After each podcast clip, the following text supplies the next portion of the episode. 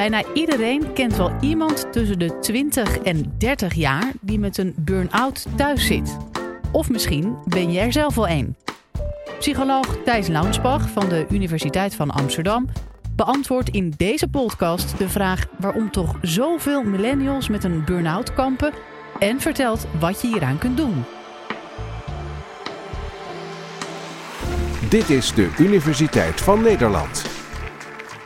Laat ik beginnen door te zeggen dat dit een fantastische tijd is om volwassen te worden. Er is relatief veel welvaart. Technologie maakt dingen mogelijk die we twintig jaar geleden totaal onmogelijk achten. Iedereen die je kent is de hele tijd oproepbaar. En alle kennis past in je broekzak. Toch is er iets raars aan de hand in deze tijd. Dat is namelijk dat volwassen worden in deze tijd vaak gepaard gaat met gevoelens van eenzaamheid, van angst en van stress. En we weten zelfs uit cijfers van het CBS dat relatief gezien de meeste burn-out voorkomt bij mensen tussen de 25 en de 35. Hoe komt dit nou? Hoe kan dit nou? Hoe kan het nou dat deze millennials zoveel kwetsbaarder zijn voor uh, burn-out en voor stressverschijnselen dan de generaties voor hen? En misschien nog wel belangrijker, wat kunnen we eraan doen? Nou, dat ga ik jullie de komende paar minuten vertellen. Um, en ik zal jullie alvast een tipje van de sluier geven. Dat heeft volgens mij veel te maken met de verwachtingen die millennials over zichzelf hebben en over hun leven hebben.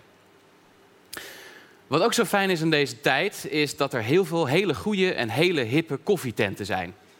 En in een van die koffietenten, waar uh, een hele zwerm millennials met elkaar aan het netwerken is, of uh, driftig uh, aan hun debuutroman aan het werken is, ontmoet ik Bram. Bram is 27 en heeft vanaf de buitenkant gezien een leven waar je heel jaloers op zou kunnen zijn. Hij heeft een fijne relatie en woont samen in een mooie buurt in de hoofdstad. Hij heeft een druk en rijk sociaal leven. En hij is bassist in een band. En na een tijdje uh, in between jobs te hebben gezeten na zijn studie, heeft hij eindelijk zijn eerste grote baan te pakken als junior financial advisor. Na enige tijd krijgt hij zelfs de verantwoordelijkheid voor een groot en belangrijk project op zijn werk. Bram is over de moon, want hij eh, heeft eindelijk de kans om zichzelf te bewijzen en zijn potentie te benutten. Zo voelt dat.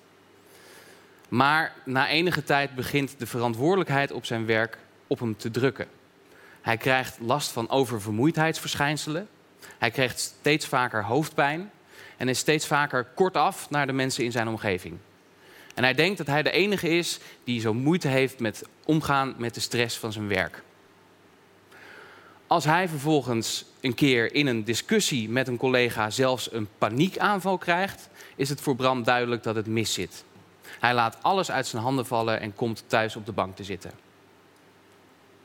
Nou, Bram is zeker niet de enige millennial die te maken krijgt met stress of met uh, burn-out klachten. En uh, volgens mij zijn er een aantal redenen aan te wijzen waardoor juist deze generatie meer vatbaar daarvoor is. Maar eerst even voor als u het nog niet wist. Millennials is dus de naam die gebruikt wordt voor een generatie mensen. En die generatie, dat is eigenlijk gewoon een groep mensen die min of meer op hetzelfde moment zijn geboren. In het geval van millennials gaat het om mensen die ongeveer tussen 1980 en 2000 zijn geboren. Wat betekent dat zij hun vormende jaren, hun formatieve jaren, uh, zo aan het begin van het nieuwe millennium hadden. En daarom heten zij millennials. Hun ouders zijn vaak van de generatie X of van de babyboom-generatie. En volgens mij ligt het feit dat deze uh, millennials zo vatbaar zijn voor burn-out in een aantal van die tendensen. Ik wil er graag vijf met jullie bespreken. Dus hier komen ze. De vijf redenen waarom ik denk dat millennials meer dan ooit vatbaar zijn voor burn-out. Ten eerste, Millennials zijn hoogst individualistisch opgevoed. Dat betekent dat zij zichzelf als de maat der dingen in hun leven zien. En dat betekent ook dat zij het idee hebben dat ze verantwoordelijk zijn voor al het succes en al het geluk in hun leven. Maar als je dat gelooft, dan geloof je ook het tegenovergestelde. Namelijk dat als het dan niet lukt, dat het helemaal je eigen schuld is.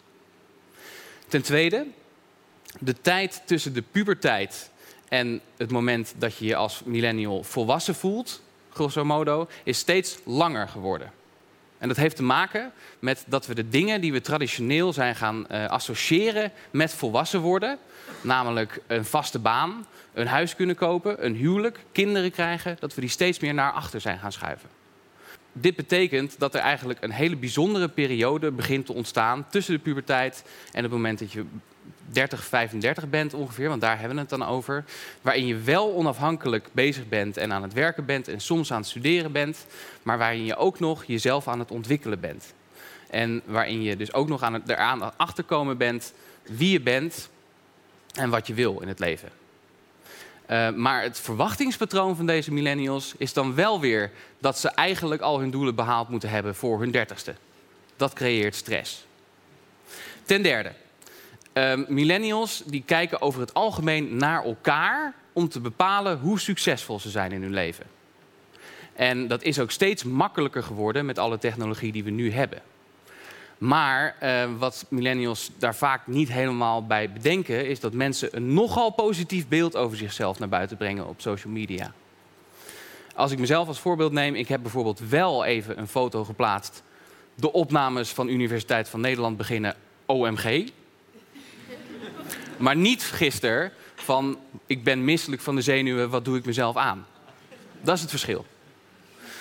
Um, het is heel makkelijk om daar een onrealistisch hoge verwachtingspatroon over jezelf van te krijgen. Nummer vier. Um, millennials die zijn uh, opgevoed in een tijd en dat heel goed ging, economisch gezien. Dat je zou in sommige opzichten de sky the limit was. En dat het bijvoorbeeld heel normaal was dat als je van je studie kwam, dat je dan een baan aangeboden kreeg. Nou, die tijden zijn inmiddels een beetje veranderd. Um, de, deze millennials worden volwassen en komen de arbeidsmarkt op op een moment dat het economisch gezien juist veel slechter gaat. En dat ze het vrij moeilijk hebben om een baan te vinden. Dat betekent dat ze op het moment dat ze de arbeidsmarkt betreden een keiharde reality check voor hun kiezen krijgen. En dat betekent ook dat, ze waarschijnlijk om de arbeidsmarkt op te vloeien hun standaarden naar beneden moeten brengen. En dan uh, als laatste Millennials hebben sowieso al ontzettend hoge eisen van zichzelf. Want die hebben altijd gehoord: als jij maar je best doet, dan kun je alles worden wat je wil. Maar de realiteit blijkt anders te zijn. Op zich is dat nog niet eens zo erg, maar het ergste wat een millennial kan overkomen, is dat hij faalt ten opzichte van zijn eigen verwachtingen. Deze vijf dingen die vormen een soort explosieve cocktail van prestatiedruk en stress.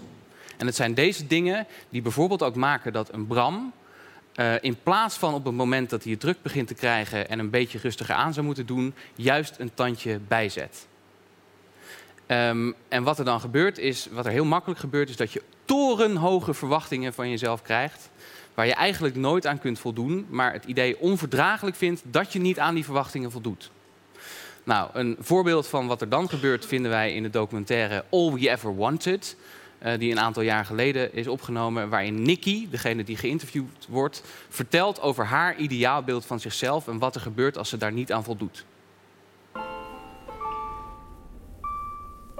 De ideale Nikki ziet er veel vlijtiger uit, veel, uh, ja, veel georganiseerder, netter. Dus niet alleen in je werk, maar dat je ook voor je vrienden altijd op tijd de cadeautjes bij elkaar hebt. Oh, gewoon zo'n ideale vrouw. Ja, de ideale vriendin, de ideale dochter, de ideale... Ja, alles.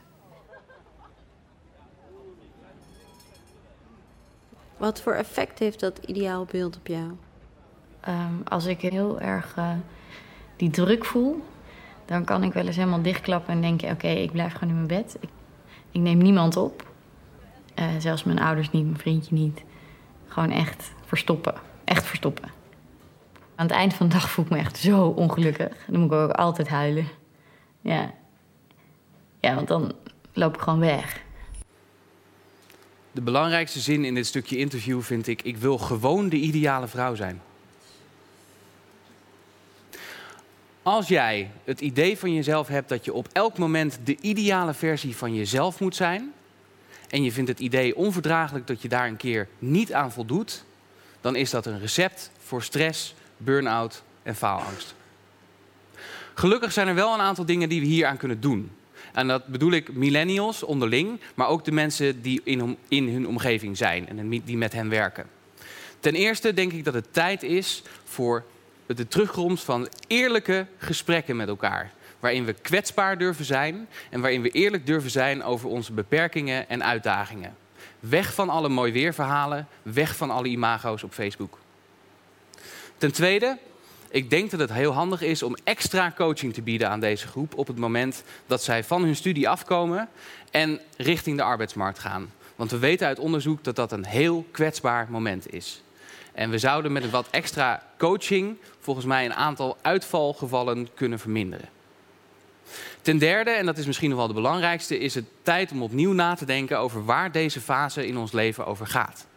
En wat mij betreft gaat het dus niet zozeer om al je verwachtingen uh, inlossen en al je schaapjes op het droge te krijgen voor je dertigste, maar juist door jezelf te ontwikkelen en op die manier met vallen en opstaan erachter te komen wie je bent. Maar dan moet je dus wel van jezelf kunnen accepteren dat je af en toe fouten maakt en dat het niet gaat zoals je verwacht. Kortom, er is helemaal niets echt geks aan deze generatie. Ze hebben alleen te maken met verwachtingen die vaak nog niet helemaal kloppen met de werkelijkheid zoals die nu is. Als we dat kunnen relativeren en we kunnen ervoor zorgen dat we met z'n allen accepteren dat we ook nog eens fouten maken, volgens mij komen we er dan wel. Maar nu nog even terug naar Bram, want ik spreek hem een aantal maanden nadat dit gebeurd is. En um, hij heeft een tijdje absolute rust gehad en een aantal gesprekken met zijn huisarts en met een coach. En hij denkt inmiddels voorzichtig alweer een beetje aan werk. En ik vraag hem wat hij nou anders gaat doen dan daarvoor. En daar moet hij even over nadenken. En hij zegt: Ik heb nu geleerd dat ik tot het gaatje kan gaan om mijn doelen te bereiken en om mezelf te bewijzen. Maar ik denk niet dat dat nog heel snel gaat gebeuren. Want ik heb ook geleerd dat mijn gezondheid, zowel mijn mentale gezondheid als mijn fysieke gezondheid, daar veel te belangrijk voor is. Dank jullie wel.